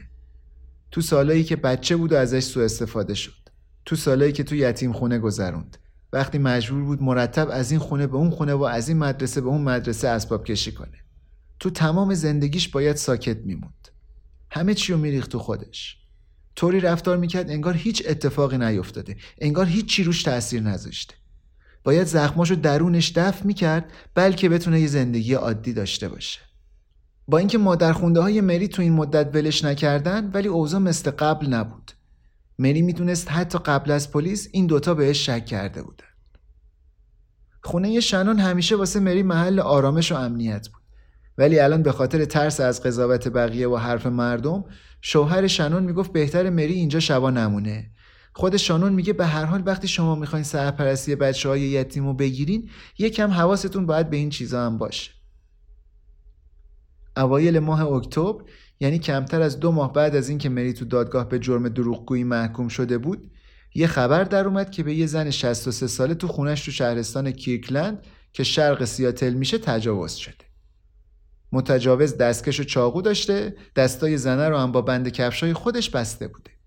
ازش عکس گرفته و تهدید کرده اگه حرفی بزنه عکس‌ها رو میذاره تو اینترنت. زنه به پلیس گفته احساس میکرده تو این 2-3 ماه آخر یه نفر داشته تعقیبش میکرده. شنون خبر رو تو تلویزیون دید و فوری یاد داستان مری افتاد. سری زنگ زد به کاراگاه کیرکلند و داستان مری و واسهشون گفت که حواسشون به اتفاقای مشابه باشه. به خود مری هم گفت به پلیس کیرکلند بگه چه اتفاقی واسهش افتاده، ولی مری هیچ وقت این کارو نکرد. میگه خیلی ترسیده بودم. تا همین الانش هم زیادی درگیر این قضیه شده بودم و جرئت نمی‌کردم دوباره خودم رو وارد این ماجرا کنم یا دوباره پلیسا رو بیارم تو زندگیم که ازم بازجویی کنن و مجبورم کنن حرف بزنم. ولی بعدش رفت تو اینترنت تا ببینه چه اتفاقی واسه این زنه تو کیرکلند افتاده. خودش میگه وقتی ماجرا رو خوندم کلی گریم گرفت. چند وقت بعد کارگاه پلیس پرونده کیرکلند زنگ زد به شنون. بهش گفت رو حساب حرفایی که بهش زده زنگ زده به کارگاه‌های لینوود، همون اداره پلیسی که رو پرونده مری کار می‌کردن. اونا هم بهش گفتن گزارش تجاوز اینجا الکی و دروغ بوده و پرونده مختومه شده. یکی از کارگاه‌های پرونده کیرکلند میگه 2 بار به کارگاه‌های لینوود زنگ زدم و پرسجو کردم. اونا هم بهم گفتن گزارش تجاوز مری معتبر نبوده. منم یه جورایی به قضاوتشون اعتماد کردم. پرونده اونا بود دیگه. اونا از جزئیاتش خبر داشتن، نه من. ولی وقتی شنیدم مری رو بردن دادگاه و محکومش کردن یه جورایی شوکه شدم. گوشی رو که قطع کردم با خودم گفتم خدا کنه تصمیمشون درست بوده باشه.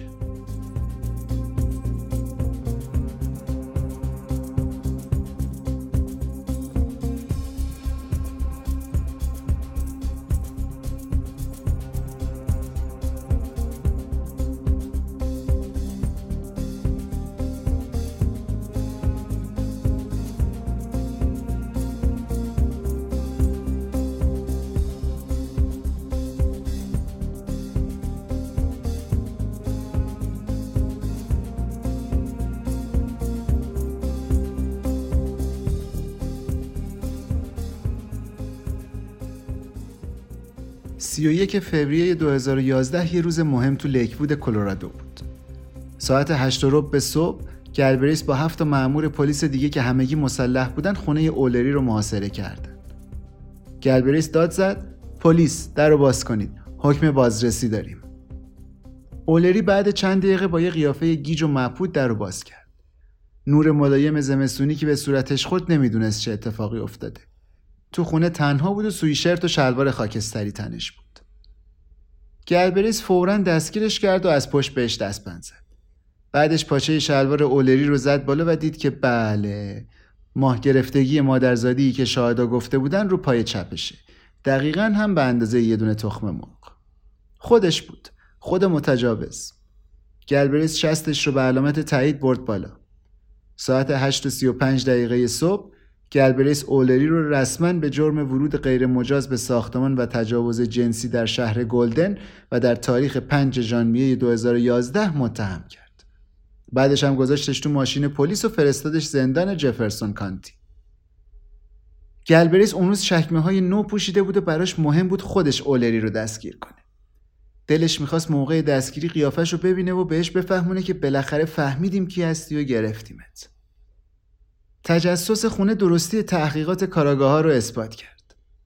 بازرسا اونجا یک کفش آدیداس مدل ZX700 تو کمد اولری پیدا کردن که اندازش با رد پایی که تو برف گلدن و بیرون پنجره لیکوود بود میخوند. یه جفت دستکش آندر آرمور هم پیدا کردن که بافت لونه زنبوری تور داشت. تو حموم هم یه دستمال سر مشکی بود که طوری گره زده شده بود که مثل یه ماسک عمل کنه. گالبریس میگفت اولری نظامی بوده. واسه همین خونش خیلی تمیز بود.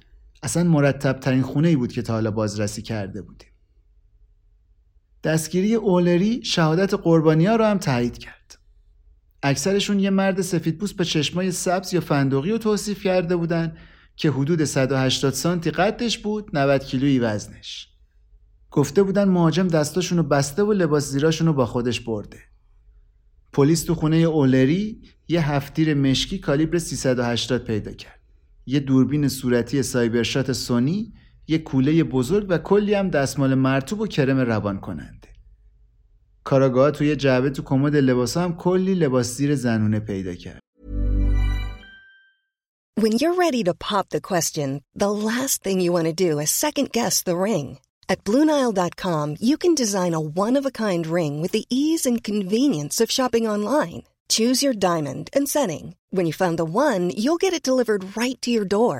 Go to BlueNile.com and use promo code LISTEN to get $50 off your purchase of $500 or more. That's code LISTEN at BlueNile.com for $50 off your purchase. BlueNile.com, code LISTEN. I'm Sandra, and I'm just the professional your small business was looking for. But you didn't hire me, because you didn't use LinkedIn Jobs.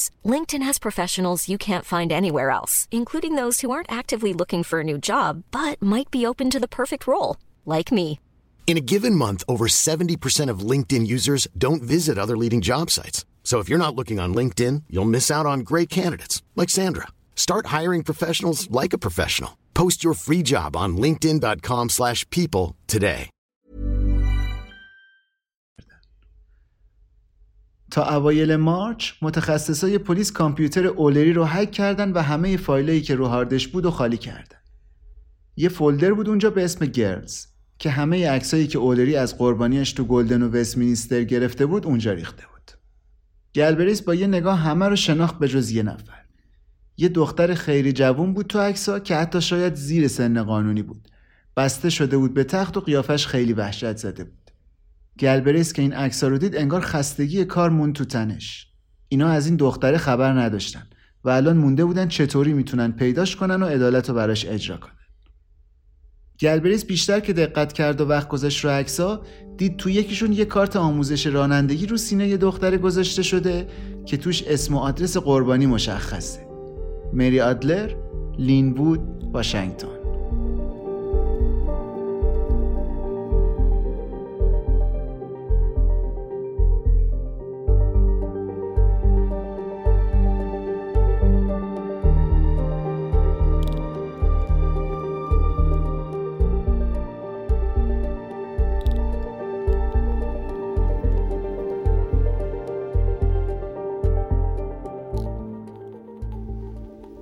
برگردیم به شب حادثه تجاوز به مری، یعنی 11 آگوست 2008 تو لینوود واشنگتن. اورلی دمدمای غروب رسید آپارتمان مری و پشت پنجره اتاق خوابش منتظر مون تا حرفش با تلفن تموم شه و بره بخوابه. دیوارای خارجی خونه نازک بود و میشد صدای حرف زدن رو از داخل شنید. اورلی از درخت‌ها به خاطر پوششی که میدادن و جلوی دید خونه‌ها رو میگرفتن خوشش میومد. آپارتمانای آلدربروک هم کلی از این درخت‌ها جلوش داشت. وقتی اولری تو اتاق خواب مریو دید، فهمید این از اون تیپ زنایی نیست که خیلی خوشش بیاد، ولی دیگه دیر شده بود و کلی وقت صرف شکارش کرده بود. خود اولری به این کارش میگفت شکار. تو عمرش صدها ساعت وقت صرف کرده بود تا هر تعداد زن بیشتری که میتونه از پیر تا جوون به کلکسیون فانتزیاش اضافه کنه. واسه همین نمیخواست وقتی که صرف کرده بود و هدر بده. اولری قبلا زیاد دور و بر این خونه پرسه زده بود. حتی چند بارم امتحانی وارد خونه شده بود. اما انجام عملیات از اول تا آخر یه داستان دیگه بود. یه بار یکی از برنامه‌اش شکست خورده بود و با اینکه وارد خونه یه دختری شده بود که می‌خواست بهش تجاوز کنه، ولی یهو سر و کله دوست پسر دختره پیدا شده بود و برنامه‌اش به هم خورده بود. واسه همین الان خیلی رو نقشه‌اش وقت می‌ذاشت و قبل از حمله همه چی رو به دقت برنامه‌ریزی می‌کرد. گاهی مدارک شخصی توماهاشو بلند می‌کرد. تاریخ تولد و شماره پلاک ماشین و گواهینامه‌هاشون رو در می آورد. برنامه‌های تلویزیونی مورد علاقه‌شون رو تماشا می‌کرد. و وقتی همه چیز برای شکار آماده می‌شد، قبل از اینکه کارش رو انجام بده، یه بار واسه آخرین بار وارد خونه یه طرف می‌شد تا همه چی رو کنترل کنه که هیچ نوع سلاحی در دسترس قربانی نباشه. خودش به این کار می‌گفت بازرسی قبل از حمله. اون شب قبل از طلوع خورشید شنید که تلفن حرف زدن مری تموم شد. یکم صبر کرد تا همه جا ساکت شه و بعد خودش رو از نرده کشید بالا و از در شیشه‌ای قفل نشده اومد تو خونه. اولری واسه کاری که میخواست انجام بده یه اسم انتخاب کرده بود. تئاتر تجاوز. افکار و فانتزیای منحرف از بچگی تو این آدم به وجود اومده بود. از اون زمانی که تو فیلم‌های جنگ ستارگان دیده بود شخصیت جابای هات پرنسس لیلا رو اسیر میکنه و به زنجیر میکشه. آدم به چی تبدیل میشه وقتی از 5 سالگی به دستبند زدن به دیگران فکر میکنه؟ اولری وقتی فقط 8 سالش بود برای اولین بار دزدکی وارد خونه همسایه‌شون شد و تا الان که یه سرباز کارکشته 30 ساله شده بود و 2 بار واسه مأموریت رفته بود کره جنوبی، بارها این کارو تکرار کرده بود. اینجا یه مقاله ممکنه یه مقدار ناراحت کننده باشه چون جزئیات تجاوز رو تعریف میکنه. اگه حساس هستین میتونین چند دقیقه بزنین بره جلو. تا اینجا گفتیم اولری صبر کرد مری تلفنش تموم شه و بخوابه. بعد اومد تو خونه. اول رفت تو آشپزخونه و یه چاقوی مشکی از تو کابینت برداشت. بعد رفت تو پذیرایی و بند کفشای تنیس مری رو در آورد و باهاش یه جفت از لباس زیرایی که قبلا ازش دزدیده بود و به هم گره زد. حدود ساعت 7 رفت تو اتاق خواب و چاقو به دست بالای تخت مری ایستاد و بیدارش کرد. بهش گفت ساکت باش و برگرد. مری برگشت. گفت رو شکمت بخواب. مری خوابید. چاقو رو گذاشت نزدیک صورتش. بهش گفت دستاتو بیار پشت. آورد. مچ دستاشو بست و چشماشو پوشوند. یه دونه دیگه از لباس زیرایی که ازش دزدیده بود رو هم کرد تو دهنش تا صداش در نیاد. وقتی هم که داشت این کارو میکرد، واسه این که مری بفهمه تو این مدت داشته به حرفاش گوش میکرده و منتظر بوده، بهش گفت حرفای باحالی میزدی پشت تلفن، ولی حواست باشه از این به بعد در خونه رو همیشه قفل کنی. بعدم بهش گفت برگرد و کارشو شروع کرد. بعد از تجاوزم ازش کلی عکسای برهنه گرفت و بهش گفت اگه به پلیس بگه عکس‌ها رو تو اینترنت پخش میکنه تا اگه روزی بچه دار شد بچه‌هاش این عکس‌ها رو ببینن. تو یکی از همین عکس‌ها کارت آموزش رانندگیشو گذاشت روی سینه‌ش و ازش عکس گرفت. کارش که تموم شد لباس زیرا رو از دهن مری در آورد و چشمشو باز کرد، ولی گفت سرشو بالا نیاره و تو بالش نگه داره.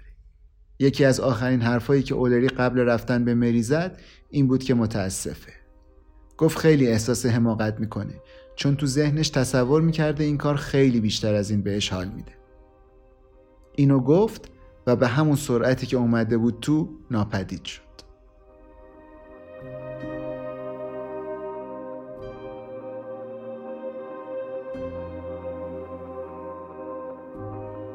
I got off the phone and went to sleep. And then opened my eyes and there was somebody in my house. It's very, very scary.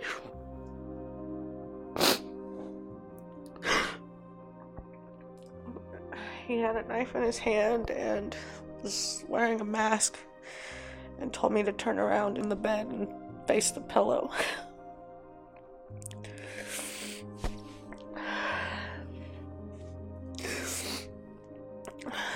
And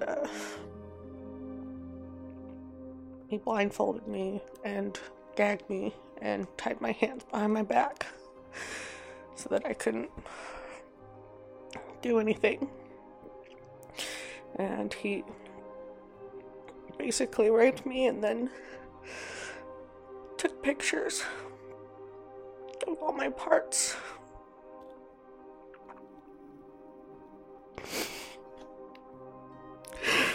I didn't say a word to him. I just prayed in my head that I would live.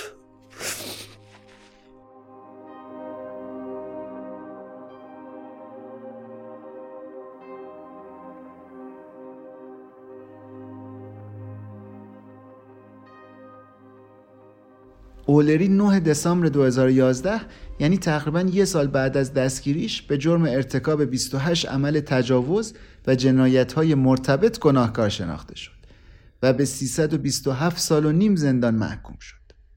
بالاترین مجازاتی که قانون ایالت کلرادو پیش بینی کرده. در حال حاضر هم توی زندان دورافتاده به اسم استرلینگ کارکشنال فسیلیتی تو بیابونای شمال شرقی کلرادو داره محکومیتش رو میگذرونه و هیچ وقت هم آزاد نخواهد شد. اولری بعد از محکومیتش جزئیات تجاوزش رو به پلیس توضیح داد. مثلا گفت حسش بعد از تجاوز به یکی از قربانیای پیرش مثل خوردن شام جشن شکرگزاری بوده. اولری یه سری نکات هم گفت که پلیس بتونه برای موارد بعدی ازشون درس بگیره. خیلی هم به پیشگیریایی که کرده بود تا لونره افتخار میکرد. میدونست ارتش نمونه دی ان ایش رو داره. واسه همین خیلی حواسش به این بود که هیچ اثر ژنتیکی از خودش باقی نذاره. از اون طرف هم میدونست اداره‌های پلیس تو مناطق مختلف با هم ارتباط ندارن. واسه همین عمدن تهمه‌هاشو از شهرهای مختلف انتخاب میکرد. از 5 تا تجاوزی که بعد از مری کرده بود، یکیش تو واشنگتن بود، 4 تاش تو کلرادو. خودش میگه اگه پلیس واشنگتن یکم بیشتر تو کارش دقت میکرد، احتمالاً خیلی زودتر میتونست به من مظنون بشه.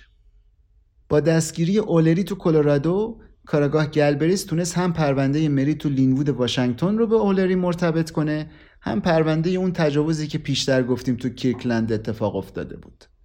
اسم قربانی کیرکلند و پلیس از تو کامپیوتر اولری در آورد و وقتی تو دیتابیس مربوط به پرونده‌های باز واشنگتن که شبیه جنایت‌های اولری بود گشت، یه پرونده با همین اسم و مشخصات پیدا کرد. بعد از اینکه مشخص شد تجاوز به مری کار اولری بوده و مری دروغ نگفته، فرمانده پلیس لینوود دستور داد یه تحقیقات مفصل رو عملکرد واحد تحت نظارتش در مورد این پرونده انجام بشه. خروجی گزارش این تحقیقات که تازه اولش هم به صورت عمومی منتشر نشد، این شد که قربانی مجبور شده اعتراف کنه که در خصوص تجاوز دروغ گفته. اینکه مری حرفشو پس گرفته چیز عجیبی نبوده، چون تو بازجویی‌ها به شدت تحت فشارش گذاشتن و اذیتش کردن. کاراگاه‌های پلیس تناقضات کوچیک تو حرفای مری رو که خیلی هم بین قربانی‌ها شایعه برجسته کردن و مدارک بزرگ و واضحی که نشون میده تجاوز اتفاق افتاده رو نادیده گرفتن. مثلا در مورد اون قضیه که مری رو تهدید کردن اگه تو آزمایش دروغ سنجی رد بشه احتمال زندانی شدنش هست، مسئول تیم تحقیقات میگه این کارا به شدت زورگویانه، بیرحمانه و به شکل باور نکردنی غیر حرفه‌ای بوده و من نمیتونم هیچ توجیهی واسه این اتفاقاتی که افتاده تصور کنم.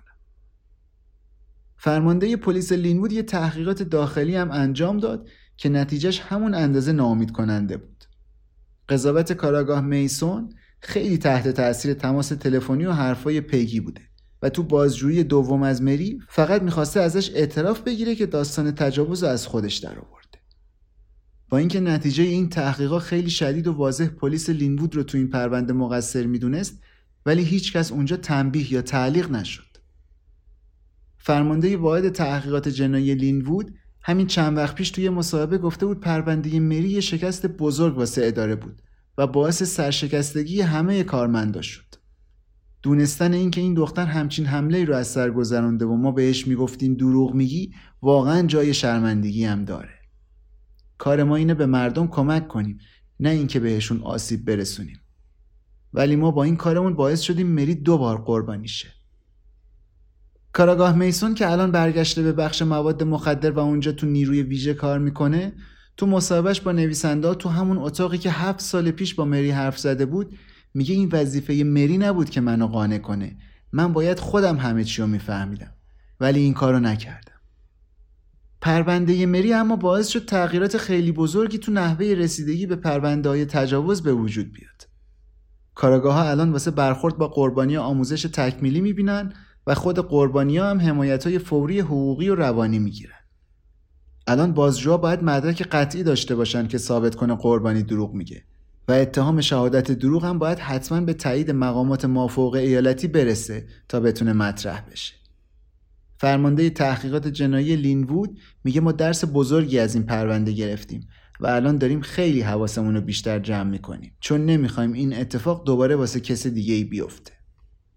کاراگاه ریتگارن قبل از دستگیری اولری از اداره پلیس لینوود رفته بود و نویسنده‌ها میگن درخواست مصاحبهشون رو رد کرد. 2.5 سال بعد از اینکه مری به دروغگویی متهم شد، پلیس لینوود تو جنوب سیاتل پیداش کرد و خبر دستگیری متجاوزش رو بهش داد. بهش یه نامه دادن که توش اطلاعات مشاوره‌ای و حقوقی در مورد قربانیای تجاوز بود و گفتن تمام سوابق کیفریش پاک میشه. $500 هم که محکوم شده بود بابت هزینه‌های دادگاه بده بهش برگردوندن. مری شوکه شده بود و در آن واحد هم احساس تسکین میکرد هم عصبانی بود. بعدها مادرخونده های مری، شنون و پگی هم ازش به خاطر اینکه بهش شک کرده بودن عذرخواهی کردن. مخصوصاً پگی که آرزو میکرد به قول خودش کاش دهنشو بسته بود و چیزی به پلیس نگفته بود و گذاشته بود مامورا کار خودشونو بکنن. مری هم البته فوراً هر دوتاشونو بخشید. مری بعد از این ماجرا از پلیس شکایت کرد و تونست غرامت $150,000 بگیره. چند وقت بعدم گواهینامه پایه 1 گرفت و از واشنگتن رفت. الانم راننده ماشینای سنگین بین شهری شده، ازدواج کرده و 2 تا بچه هم داره. نویسنده ها محل سکونت فعلیش رو به درخواست خودش محرمانه نگه داشتن. مری قبل از اینکه از ایالت واشنگتن بره و زندگی جدیدش رو شروع کنه، یه روز سر زد به اداره پلیس لینوود. ریتگارن که گفتیم از اونجا رفته بود دیگه، ولی میسون رو تونست ببینه. خود مری میگه قیافش مثل یه بچه حیوان گم شده بود. مرتب دستاشو میمالید به هم. تیک عصبی داشت و عملا رفتارش نشون میداد چقدر بابت کارایی که کرده شرمنده است. بهم گفت متاسفم. واقعا و از صمیم قلب متاسفم. به نظرم تو گفتن این حرفش صادق بود. این اواخر توی مصاحبه از مری پرسیدن بعد از اون اتفاقا هیچ وقت با خودش فکر کرده کاش قضیه رو اصلا به پلیس نمیگفت؟ اونم جواب داد نه. میخواستم صادق باشم. میخواستم هر اتفاقی که افتاده رو یادم بیارم و به پلیس کمک کنم. این شکلی شاید این بلا سر کسی دیگه ای نمی اومد.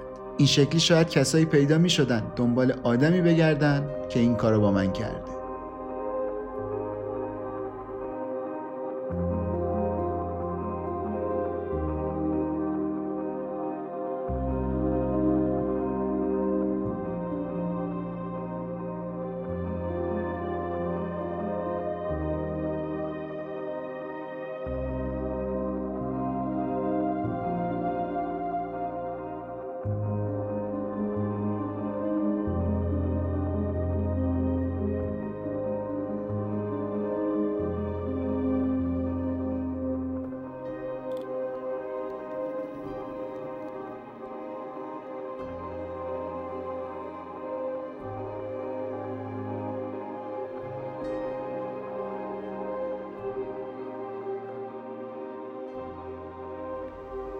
رسیدیم به انتهای اپیزود باور نکردنی. اگه از این اپیزود خوشتون اومده، پیشنهاد میکنم مینی سریال Unbelievable که جدیداً شبکه نتفلیکس از روی همین مقاله اقتباس کرده و ساخته رو هم ببینید.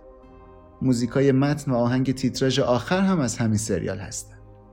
به جز اون، پادکست انگلیسی دیس امریکن لایف هم یه اپیزود داره در مورد همین ماجرا به اسم Anatomy of Doubt.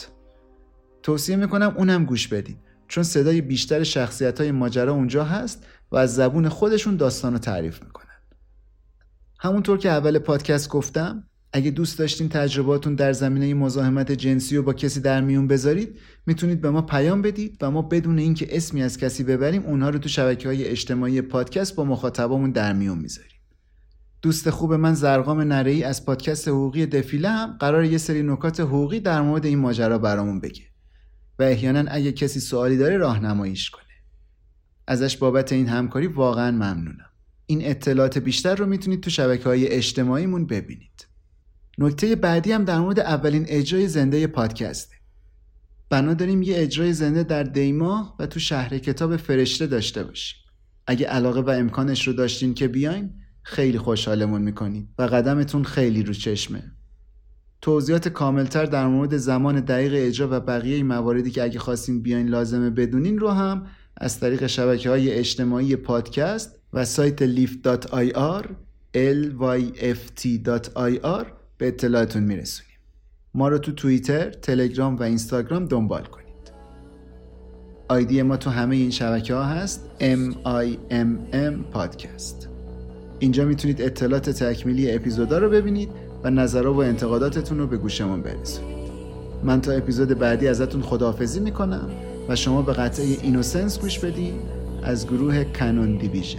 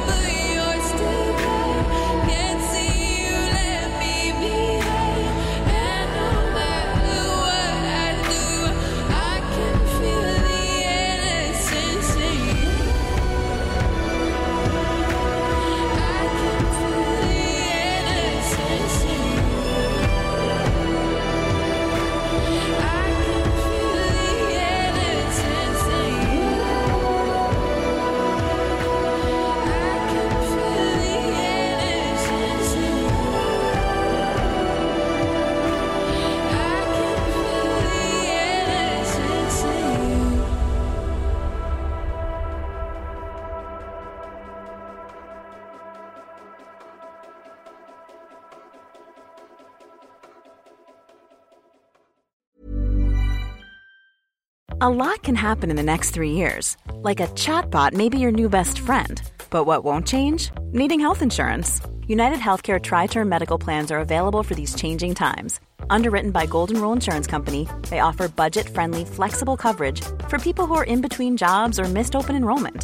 The plans last nearly 3 years in some states, with access to a nationwide network of doctors and hospitals. So for whatever tomorrow brings, UnitedHealthcare Tri-Term Medical Plans may be for you. Learn more at UH1.com.